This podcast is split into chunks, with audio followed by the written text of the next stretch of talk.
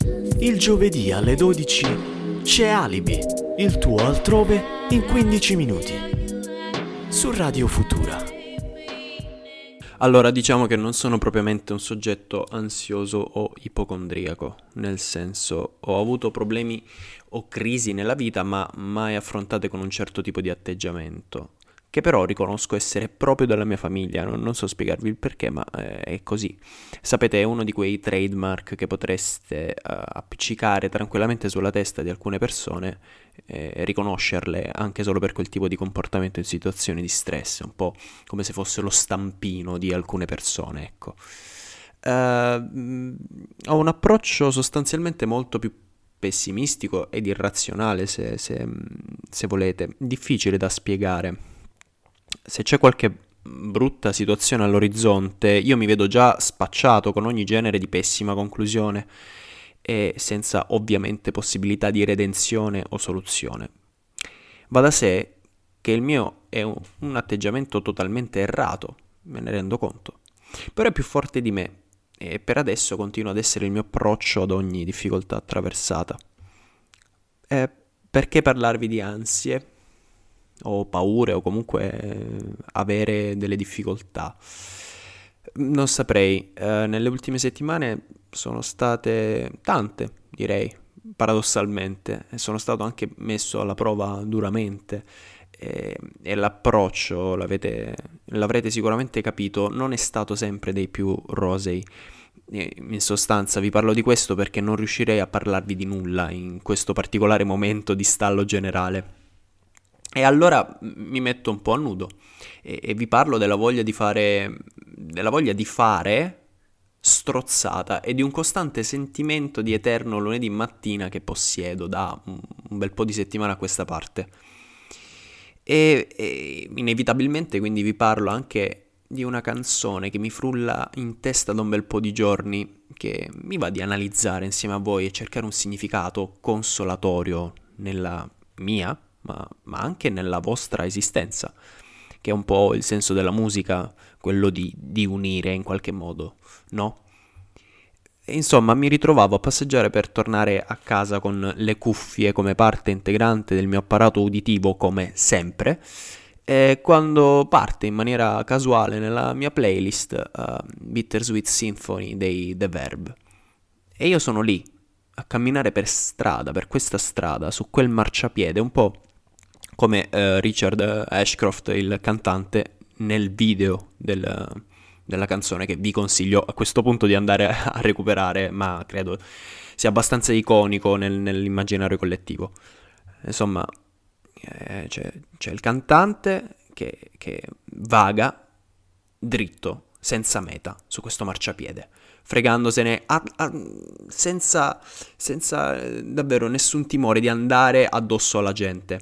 E, e io faccio un po' come lui, vado dritto, senza meta, fregandomene e persino canticchiando tanto con la mascherina non se ne accorge nessuno se parlo da solo. Eh, ecco, quando sento partire quella sezione di archi della canzone, io non, non ce la faccio, è più forte di me, mi, mi conquista, mi eh, fa andare totalmente in, in, un'altra dimensione.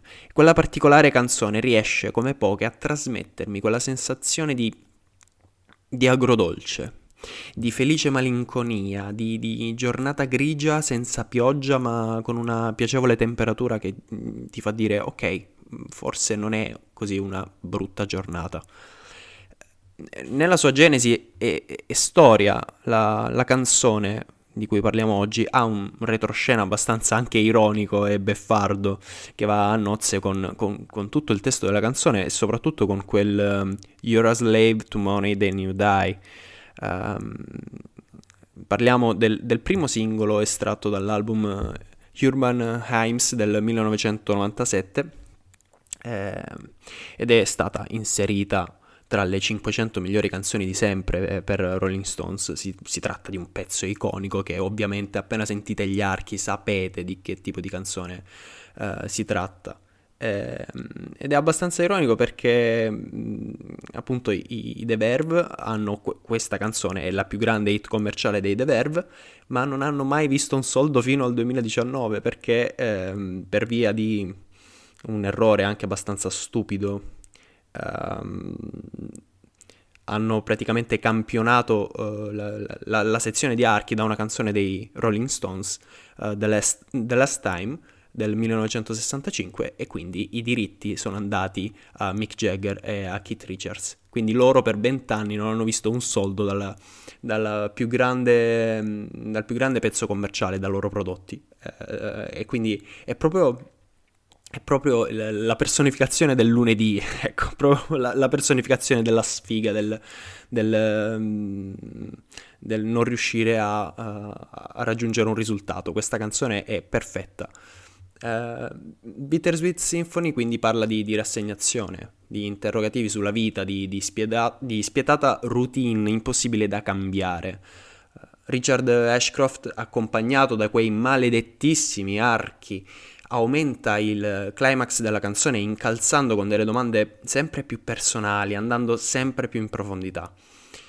È una vita in cui si rincorre il denaro e poi si muore, la nostra, una vita in cui si cerca di non morire in solitudine, una vita in cui si cerca di urlare il proprio dolore nella ricerca costante di una condivisione, seppur effimera o magari anche ipocrita. La nostra esistenza ci costringe ad essere uno, nessuno e centomila e costantemente contraddittori. Noi vogliamo cambiare, esigiamo il cambiamento, ma non riusciamo, non ne siamo capaci. No change, I can change, come riporta il testo. Non vogliamo cambiare, ma possiamo cambiare, dobbiamo cambiare. Eh, siamo sempre lì nel solito stampo a respingere tutto. Eh, novità, cambiamento, trasformazioni, scelte. E lì ritorniamo alla passeggiata imperturbabile del video, quella passeggiata che mi ha fatto sentire un po' citazionista. Per via del distanziamento non ho potuto, ma avrei volentieri dato spallate a destra e a manca per continuare imperterrito il mio percorso. Ecco, tutto è partito da lì. È un po' curioso, direi. Io sono un po' di, di quella scuola di pensiero che n- nulla accade per caso, quindi uh, Bitter, Bittersweet Symphony, acca- capitata per caso nella mia playlist in quel determinato momento, ha un significato importante per me e, e il fatto che sia una canzone di quasi 25 anni fa, eh, ancora capace di parlare di noi, eh, per, per, me ha un significato potentissimo. E quel perenne sentimento di lunedì mattina quando pensiamo all'andazzo di una vita, eh, dall'andazzo prevedibile ed inevitabile forse, quando vorremmo solo andare dritti fregandocene di tutto. E, in quel Have you ever been down? alla fine, ripetuto come se fosse un mantra. Il cantante ci ricorda che non siamo soli, i The Verve ci ricordano costantemente che non siamo da soli in queste fasi della nostra vita.